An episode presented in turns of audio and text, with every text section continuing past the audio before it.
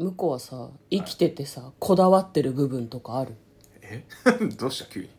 いや嫁はね、あのー髪の毛が床にいっぱい散らばってるとどうしても気になってしまうの、うんなるほど。まあ、あと洗面所の床が濡れていて靴下を履いて洗面所に入った時にそれがこう靴下に染み込むと「なー!」って思うんだけど、あーはいはいはいそういうのある？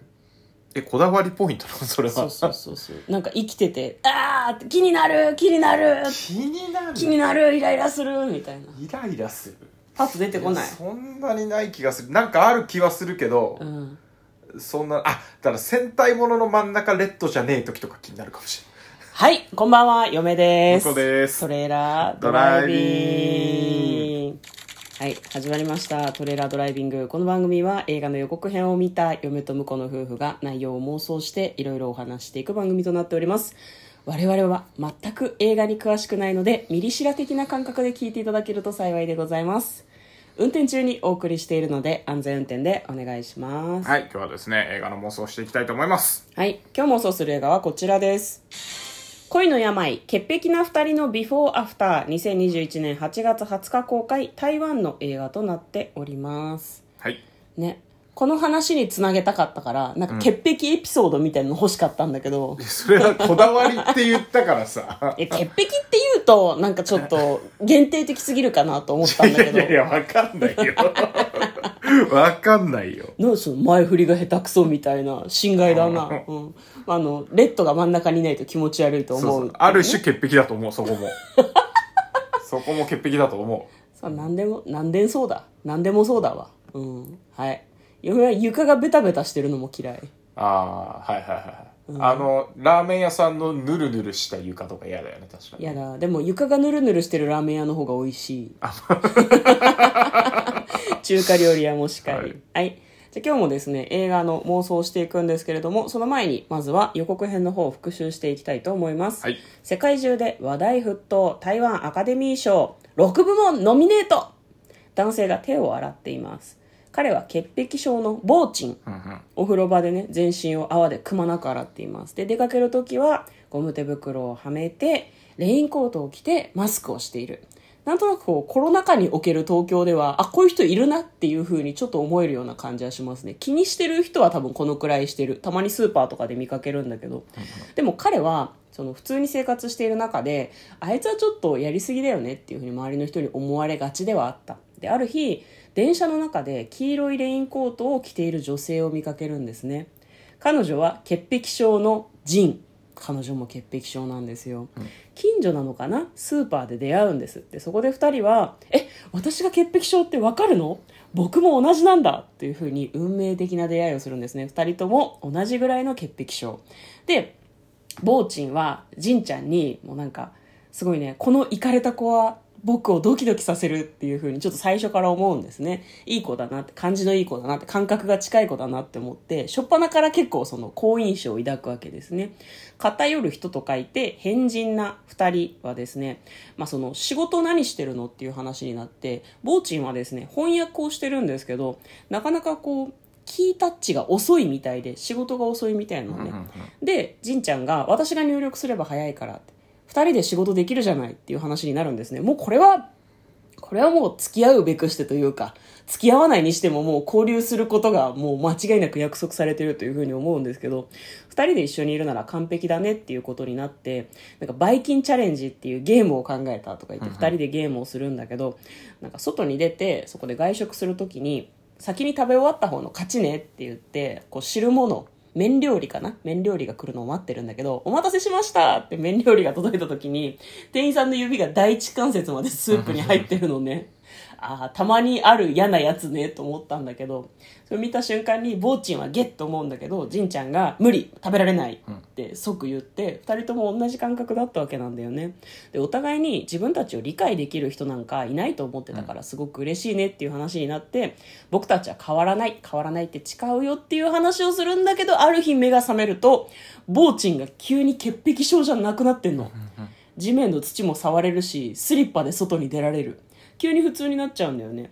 あれ、男の子の方だけ潔癖症が治っちゃう。何も感じなくなっちゃう。電車のつり革も素手で持てるし。で、二人は病院に行って、なんで潔癖症が治ったのか。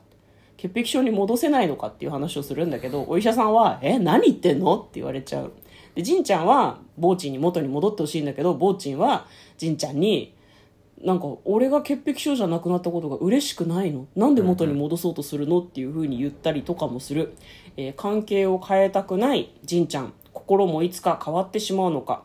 恋の病潔癖な2人のビフォーアフターという予告編でございました。では内容の方妄想していきましょう。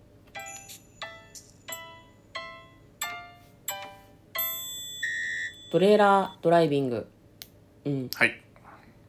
可愛い感じのラブストーリーですすね。ちょっとなかなかコメディタッチで面白そうな感じですね。ね、ファンタジー味があるというか、結構昔の映画だけどアメリみたいな感じだなってちょっとだけ思ったんだけどその変わり者が主人公はいはいはい。でちょっとファンタジー味があるっていうのが近いなと思ったんだけど、まあね同じぐらいの潔癖症ならいいけどでもなんだろうなこう私たちもさ今全然全然いい例え出てこなかったけどお互い多分潔癖レベルが違うと思うんですよ、ね。婿と嫁で。だってあれだもんエアコンの温度とかもさ、結構お互いエアコンつけたい派なのかつけたくない派なのかとかさ、はいはいはい。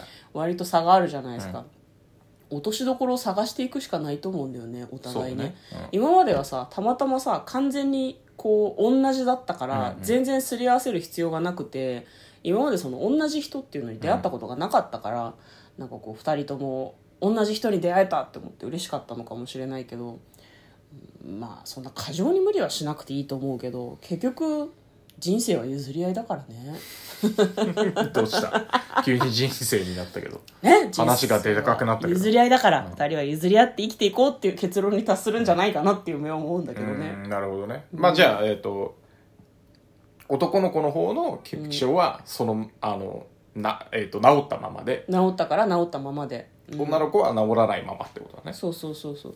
だから女の子も許せる範囲を広げていった方がいい。まあでも潔癖症ってお医者にかかるほどってやっぱり病気みたいなことなのかな、うん。でもなんかそのだからさっきの片付けの話じゃないけどさ、んうんうん。あのやっぱこうそこが気になるとさ彼女は拭かなきゃいけないじゃん。うんうんうんうん。嫌だからでも気にならないとそこが汚れてても気にしないわけじゃないですか。うん。そこをこうなんか一生懸命 拭くと彼女だけなんか頑張ってる感じになるよねやっぱりね。うん。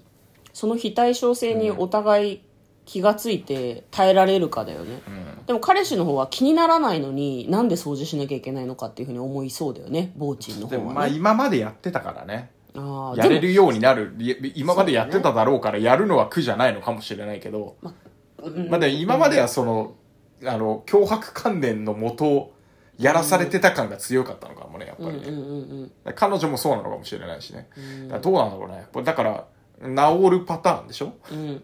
治ったままこのままのパターンと、うん。やっぱりあの潔癖症に戻っちゃうパターンと。うん。どっちかな？もしくはあの今度入れ替わるパターンもあるんじゃないかなと思って。ああなるほどね。今度は私が平気になったみたいな、うんうんうんうん。なんかそれが結末でもいいかもね、途中でお互いすり合わせようっていう話になったりするかもしれないね。ですり合わせるのがうまくいかなくてやっぱり別れるみたいな話をしてる時に、そのストレスでボーチンが再び潔癖症になって、女の子の方がなぜか治っちゃう。そう。治なんか二人でやった潔癖症に戻ったねみたいなうん。感じで終わるのかと思いきや、うん。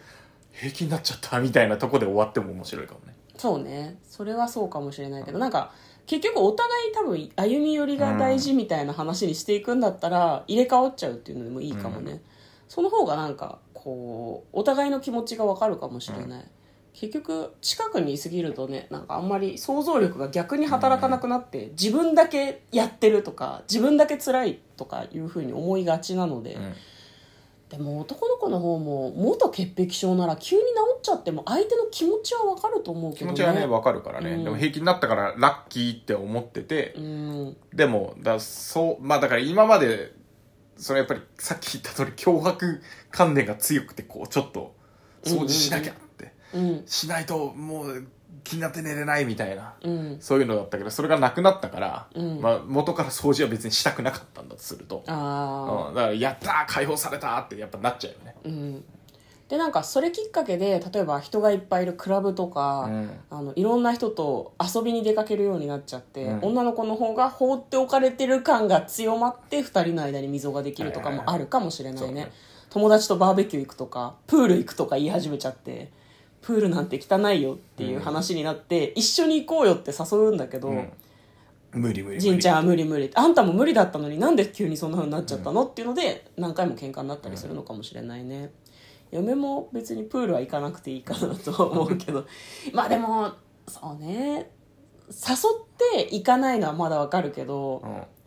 行かないでよって言っちゃったりするのかもね。女の子の方もね。汚いよ行かないでよって、うん、汚くないよ大丈夫だよって話になっちゃうからねそこはね。そこはまあお互いそれぞれで楽しいことをして大丈夫っていうふうになればいいけど、一緒に行けなくてつまんない。せっかく誘ったのに何なんだあいつっていうふうに思っちゃうとうまくいかなくはなるよね、パソコンもあのなんかこう汚れがつくのが気になってこうタイプが遅かったのが、うん。もう平均だったからめっちゃ普通に打てるみたいなね。そうそうすると彼女がいらなくなっちゃうからみたいなのもありそうじゃない？そっか一緒に仕事するっていう最後の砦が崩されてしまうことで、じん。ちゃんが私なんてもういらないんだっていうふうにふてくされちゃうっていうのはあるかもしれないね。傷ついちゃって、まあ、そういうふうにはなるけど最終的にはじゃあ入れ替わりエンドでいいかな。入れ替わりエンドがいいですうん。ね、歩み寄ろうって思ってわーって抱き合って、翌日目が覚めたら今度は逆になってる。逆になってる。うんぼぼうちんだっけ？あ気になってる気になってるって「お潔癖症戻ったよ!」戻って言ったら私が平気になっちゃったみたいな。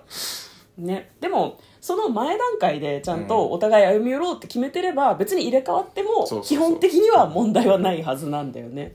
まああの恋愛の話かなというふうには思うんだけど、まあ、一緒に住むなら歩み寄らないとダメだよねみたいななんか教訓的な 結末をちょっと妄想してしまいましたね。楽しそうですね。面白そう。はいということで今日は恋の病潔癖な2人のビフォーアフターという、えー台湾の映画の妄想をしてみました。嫁とトレーラードドライビングまったね